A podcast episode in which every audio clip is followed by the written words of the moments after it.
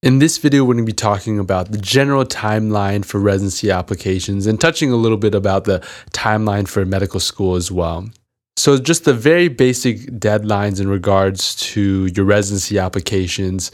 February of your third year, I guess you can say, and the very beginning of your fourth year, this is going to be when you're going to be submitting all your applications or at least finding out some information about all of your away rotations. That's using the VSAS portal. September 15th is, is when residencies can start downloading applications. October 1st is when something called your MSPE is going to be available for residencies. We'll talk about that more in a little bit. February 21st is when your rank list due. This is of your fourth year now. March 12th is SOAP, or when you're essentially having to scramble. And March 15th is the actual match day. So these are the probably the most important deadlines just to get a very big picture overview. And you'll see why we do each of these things and why we plan so far in advance is because of these deadlines. So, in your first year, this is a time when you want to explore as many specialties as you can. You want to start doing just general research because you probably, chances are, you don't know what you want to do, or you may think you may know what you want to do as a residency, but you don't necessarily uh, know for sure. And chances are you're going to change. So, I think that the best advice for this time would be to explore as many specialties as you can. And if you do start doing research, which I, I probably would recommend, is that you want to start doing research that's pretty general.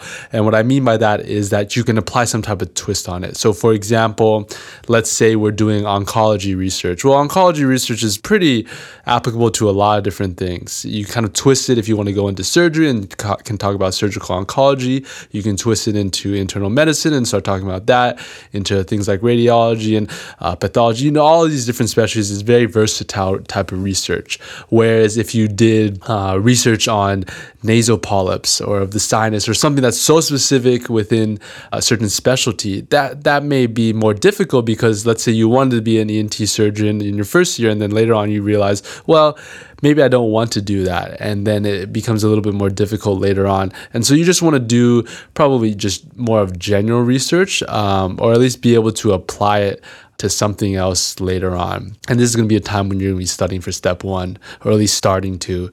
During your second year, I think the biggest branch point that you need to make, the biggest decision that you'll need to make is two things. One, do you want to be a surgeon or do you want to be something non surgical? And it's important because I think for a number of reasons. One, it's going to be in planning your rotations. I think it's a lot easier of a decision that you have to make that that can make life or make decisions after that much easier if you know if you want to go into something surgical, if you want to know that you want to go into something non-surgical, and it's much easier to specify much easier after that. And I think this is actually probably even more important is do you want to go into a specific, very competitive specialty or not. And this is not to ding any of the other specialties that may not be quote unquote competitive or not, but I think everybody knows there's just certain specialties that are extremely competitive that you just need to know very early on.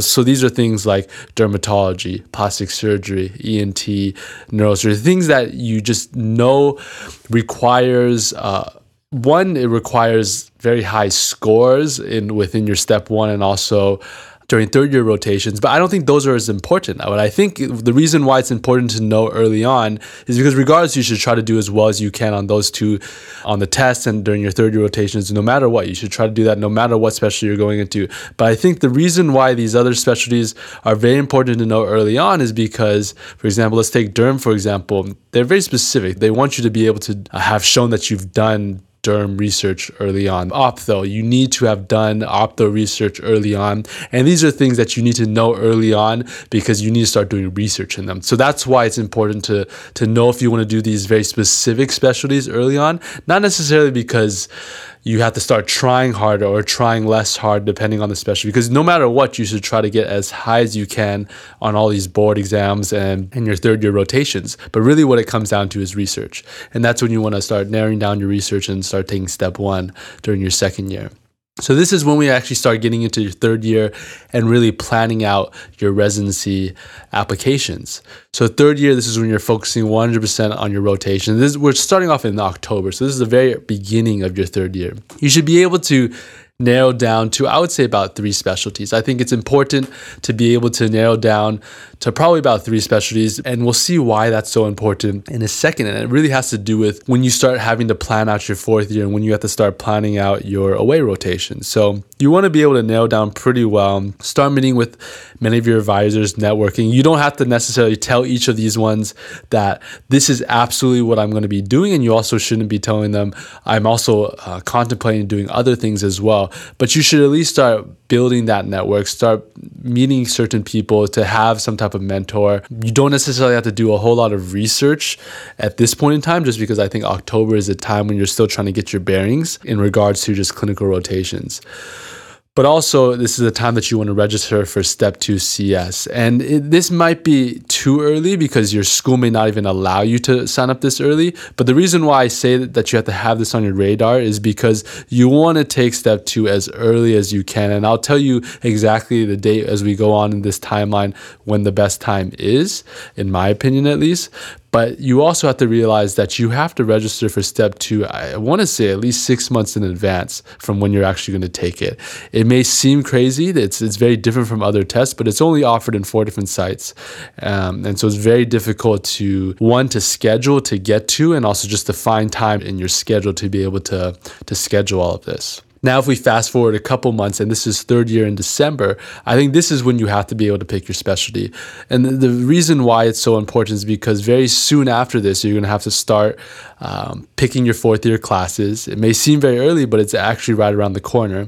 You need to start signing up or at least getting prepared for these away rotations and you need to know what specialty you're going into in order to sign up for these away rotations. I guess in theory you could sign up for a lot of away rotations, but that's not ideal. That's going to be much more troublesome for you. So you want to be able to know your specialty by December. I know it seems early, but you would have you should have enough rotations under your belt. I think the one exception is if you're just deciding between very similar fields. And then I, I say similar kind of with the grain of salt, where the example I gave was internal medicine, pediatrics, family medicine, and even OB-GYN. I know these are very different, but the good thing is one typically you're not doing too many away rotations. I know I know some people do away rotations for internal medicine and also OB-GYN, but typically the specialties that is not necessarily required. It's more if you if you want to kind of see what another program's like or you have a very specific area you want to live in those are times that you would need to do an away rotation. But also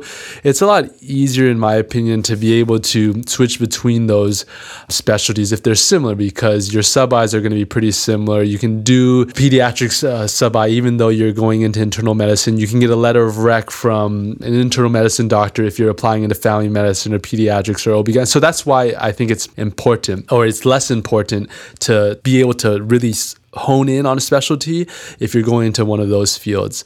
So either ones that are pretty similar or also ones that don't require an away rotation. You don't necessarily need to know at that very second, but those other specialties that, for example, dermatology, a lot of the surgical specialties, anything that requires an away rotation, though that you really need to know by December if you want to do that or not, because that's when you have to start selecting your sub-Is. And most importantly, these sub-Is are where you're getting your letters of rec. So I think that's why it's so important that you have a good schedule because if you have a good schedule, it's going to be a lot easier to get your letter of recs and, and have enough time to get these letters of recs and have some backup if you can't get them. In addition, during December, probably going to want to start talking to more people, advisors, start talking to have, getting some research ideas going, start working with some people and research in that specific field so that you have um, a good six months before your applications are actually due and start thinking about potential letter writers. I think obviously you can't start thinking about fourth year letter writers because you won't have them yet. But I think that at least kind of in the back of your mind, thinking about is there some type of third year rotation that I, I did particularly well in or I meshed well with one of the attendings? Is this someone that I could ask for a letter rec? Now let's fast forward next month into January and February of your third year. So this is gearing towards the end of your third year, almost getting into your fourth year, but not quite. This is when VSAS is really starting. So it's important to note VSAS, which is the Visiting Student Learning Opportunities. I forget what exactly it stands for, but this is what you're doing all of your away rotations in, or the portal that you're using to do your away rotations The downside is that they they open up at very variable times. So some may open as early as February, may open not until June, and, and you may be doing rotations at any length of time between that time. And it all depends on the school, but the most important aspect is that you have to start thinking about in January and February because you need a lot of information. You need a background check, you need immunizations, fingerprinting those are pretty straightforward in my opinion. The only thing that is probably a little bit more difficult is the letter of rec. So you need to be able to get some type of letter of rec from somebody, and that's going to take some time. So definitely on your radar, start thinking in January. Just at least open up the Way Rotation website to, so you know what is required. That will just give you a, a head start so that it's always better to be um, early on these things. And the moment that the school that you want to do in a Way Rotation opens up, you're ready for that so that you're not waiting because these things go pretty quickly. It's definitely an application system, but a lot of it also has to do with a first come, first serve basis. And these are going to help with a lot of specialties. And you're also going to probably want to meet with program directors, chairs during this time, just so you can kind of meet them, know who they are, more importantly, so that they know who you are. During your third year, about March or April, this is, in my opinion, a very important time for step two. It may vary based on your specific schedule of your med school. I think that what I really am going for is whenever third year ends and whenever fourth year begins, there's going to be a time when either it's a good time for you to start taking some time off to study for step two, or maybe your school even gives you time to take off to take step two. I think that the most important one is taking step two CS. I know it almost sounds counterintuitive, and probably most people don't do this. Step 2 CS is the type of test that pretty much everybody's going to pass. I know they have increased recently the, the fail rate, but typically everyone's going to pass. But in the off chance that you don't pass, it's going to be a mess. It's going to be a mess to, to try to schedule. And especially if you are taking the test later in the year, let's say October of your fourth year, or even December and January of your fourth year, if there's a chance that you fail it and your residency program, most programs don't really need step two. At least nobody that I applied to uh, required it. But if they do require step 2 CS, which some programs do, you don't want to not have those results. You don't want this to be the reason why you couldn't match the program because you couldn't pass step 2 CS, specifically because you didn't sign up early enough. This is a test that will require about six months in advance for you to schedule it. So if you failed it once and you already took it, let's say in November, of your fourth year. It takes a while for your results to come back, maybe not till January. It takes another month or, or two to schedule it.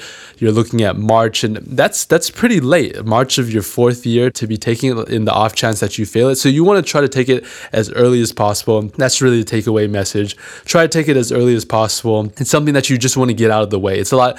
It's very difficult to schedule because there's just only four sites. You have to typically fly or go on a long road trip to to drive to these places. So it's just something you want to get out of the way. You're not going to learn anything in your fourth year that's going to help you with CS. It's more of just an acting test. If we're going to be realistic here, it's it's just an acting test that you have to go through a checklist and you have to ask the right questions that is in this certain script that they have, and they're just going to check off some boxes. So it's nothing that you really need to have a lot of medical knowledge for. So that's why I say just get it out of the way. Nothing you're going to do in fourth year is going to really prepare you for that. And I think step two CK is another one, is that a lot of people they there's kind of two ways of thinking. One is that I want to take step two CK right after third year. That's when you probably know the most. Right after third year is when you know the most information. After fourth year, you start getting more specific in the specialty that you're choosing. You start taking these very specific classes. Some may be more helpful than others, and it's just the knowledge that you had just kind of dwindles. And so that's one reason why you would want to take it early. The other reason is also if you didn't do too well during step one and you want to take step two CK to kind of boost that. That that's completely understandable. The only thing though, the other side of the coin is that if you did well in step one, Step two is really not going to help you. If you do worse on step two, it's going to hurt you. If you do the same on step two, it's really not going to do anything. And if you do better on step two, and, if you already did well on step one, how much better can you do? And also, it's probably not going to do all that much. And the reason why is because there's just too much variability. A lot of schools don't even use that in their algorithm for uh, selecting applicants for interviews just because it's too variable whether or not someone has taken it or not. How would you um, compare two individuals? Where one person took step two and did well, and the other person didn't take step two, and then another person took step two but did poorly, like how would you weight that? How, that person who didn't take it, how would you weight that? And which category would you put that person in? that's why I don't think it's the most useful of test um, if you had done well on step one before. And definitely, if you didn't do well on step one, this is a good opportunity to redeem yourself. This is also a time when you want to continue doing that specialty specific research, start meeting with program directors and chairs, and and now is when you want to start asking for letters of rec, or at least kind of put that in their in their mind. They don't have to start writing the letter of recs at this early point in time, but they you want the letter writers to at least be aware of it at this point in time. In March and April, they, you should try to at least figure out who would be a good person to ask and try to talk to them about letter writing and, and whatnot fourth year during June, this is when ERAS opens. And I put the calendar to the right of the AAMC calendar. This was back in 2017. And so ERAS will open in June, and this is when you want to finalize your letters. Essentially, as soon as ERAS opens, you want to essentially give your letter writers a date that says, okay, the letters are due sometime in June or July, so that when it comes along that the application uh, ERAS actually opens and you're able to submit. So what it means is that ERAS opens in June, which means you can enter in all your information, you can start giving all your letter writers their actual documents that they'll need to, so that they can upload the letters that they write for you. Then between June and September is just going to be when you're going to be working on your application application, when you're going to be working on ERAS. In September is when actually you're going to submit and you're going to be able to submit your application and programs are going to shortly after be able to view all of your information. So essentially, starting June, the very beginning of June, that's when you print out all of your information for all your letter writers. Tell them my letters are due. Just pick an arbitrary date, July or August, just to be safe. Because the last thing you want to do is to be waiting on your letter of writers to be submitting your application. So this is when you want to start writing your personal statement, CV, even entering some things into the application and definitely pick the letter writers. And this is going to be a time when you're doing all your sub-Is, when you're getting the majority of your letters. I think I had four letters. Three of them were from my fourth year. One of them was from my third year. So for the most part, they're all going to be from your fourth year. And I think one of them was from from a research mentor. I think depending on the specialty, typically they want either three or four letters, and then one of those typically can be uh, research. But it all depends on the specialty. And then once we're in our September and October, this is when you can start submitting your application. Like I mentioned before, so in this year, September 6th was when you could submit your applications on ERAS, and September 5th was when the programs can actually view your application. And the reason why they staggered it like that was because anything they essentially said anything from September 6th to the 15th is identical. It just allows their, their computer system to not be flooded with with applications all on the 15th. But if you submitted any time between the 6th and the 15th, it was all identical. It would be time stamped at September 15th. And so programs would view it on September 15th. So you want to make sure that your application is in before that, before September 15th, so that the very first day, the first download that they do, they'll see your application there because even though it's all based off of merit, there's some timing involved as well. You don't want to be that person that isn't getting in somewhere because you were late, because all of the interview slots have already been given away. For the most part, you'll start getting um, interviews as soon as programs can download your application, but for the most part, uh, most programs wait until after your MSPE is available. I, I started getting interviews as soon as that September 15th date, one day after I started getting interviews. But for the most part, the ones that I actually wanted to go to didn't come out until after the MSPE. And typically, the way people like to think about it is the programs that are a little bit less prestigious want to kind of get your attention early and will send out interviews early. And then MSPE is essentially is how to describe it. It's essentially a letter that was written by your dean that has all your information with your grades and all your evaluations and some other information as well. And this just is a, like an overall summary of, of your evaluations. And the deans will write it or somebody at your school will write it. And then October 1st is when it will actually be made available to all the programs. So a lot of times they want all the information before they start handing out interviews. So a lot of the interviews you'll get will be after October 1st. But you can start interviewing as early as uh, September 15th and you'll um, start interviewing actually as early as October. So October to January is all fair game, and it, all depends on the specialty. There's certain specialties that are very odd. For example, derm, I want to say doesn't interview until January. I think ophtho interviews like in November and, and December or, or some, some two two specific months that are very specific because they have to turn in their match list much earlier than all of us. So just kind of know that it's it all depends on the specialty that you're applying into fourth year of November to January. So this is really the core of interviews. This is when the majority of your interviews will be. So want to do light research as possible, uh, light rotations, or even if you can do research, that would be even better. Or if you if you have to vacation as well. The other thing that I wanted to mention is that what you want to look out for is, you, and I'll talk about this in other videos, but definitely you need to send your they call it the love letter or your letter of intent or whatever you want to call it when you're saying i will be ranking you number one. You want to send that sometime before the last interview day. So sometime probably i would say in january but you want to find out not your last interview day it's going to be the the program's last interview day. So you want to find out when their last interview day is and send them send them that letter of intent beforehand because essentially you'll be interviewing all the way into january but a lot of these programs, especially the ones on the East Coast, they, they interview only until December sometimes. And they're not going to wait until January or February to make their match list, even though that or their rank list, even though you're making your rank list in February, they have no reason to wait that long. It's fresh in their mind. They're going to do it early. So you have to make sure you have that impression early on. Next thing is fourth year of February and March. So February, sometime in the middle of February is when your rank list is due, and it takes about three weeks to four weeks for your actual results to come back. So the most important thing is that there's two dates that you have to know. One is the SOAP date and one is the match day. So SOAP, I don't remember what it stands for, but it's essentially this for scrambling. If you don't match in in whatever special you're applying to, you'll get a letter or you'll get an email or something like that that says that you either match or you didn't match. Um, I believe that one was an email. And so you'll get that email that says you match or didn't match. And then if you didn't match, then you have to go into the scramble process, which would be very stressful. But essentially, you want to make sure that you're not scheduling anything from March 12th or whenever the SOAP day is until till match day. Because essentially, you have this, this was during 2017, from March 12th to March 15th that's when you have to start interviewing with all these other programs that you had to have to try to scramble into and try to find a program. So you don't want to be off in another country on vacation during this time unless you're extremely confident. But for the off chance that things don't work out, you want to make sure that you're around for this SOAP data. Make sure that one you match, and if you really, really needed to, that you can find a position. And that's pretty much it. That's the general timeline for residency applications.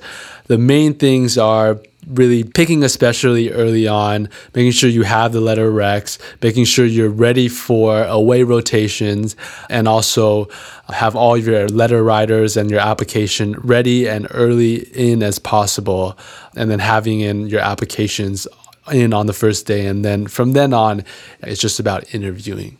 So hopefully that helps, um, and hopefully that keeps you a little bit more organized. Be sure to check out our website, medicalbasics.com, for more educational resources like our H&P notebook, and don't forget to follow us here or on YouTube for more tips and lessons.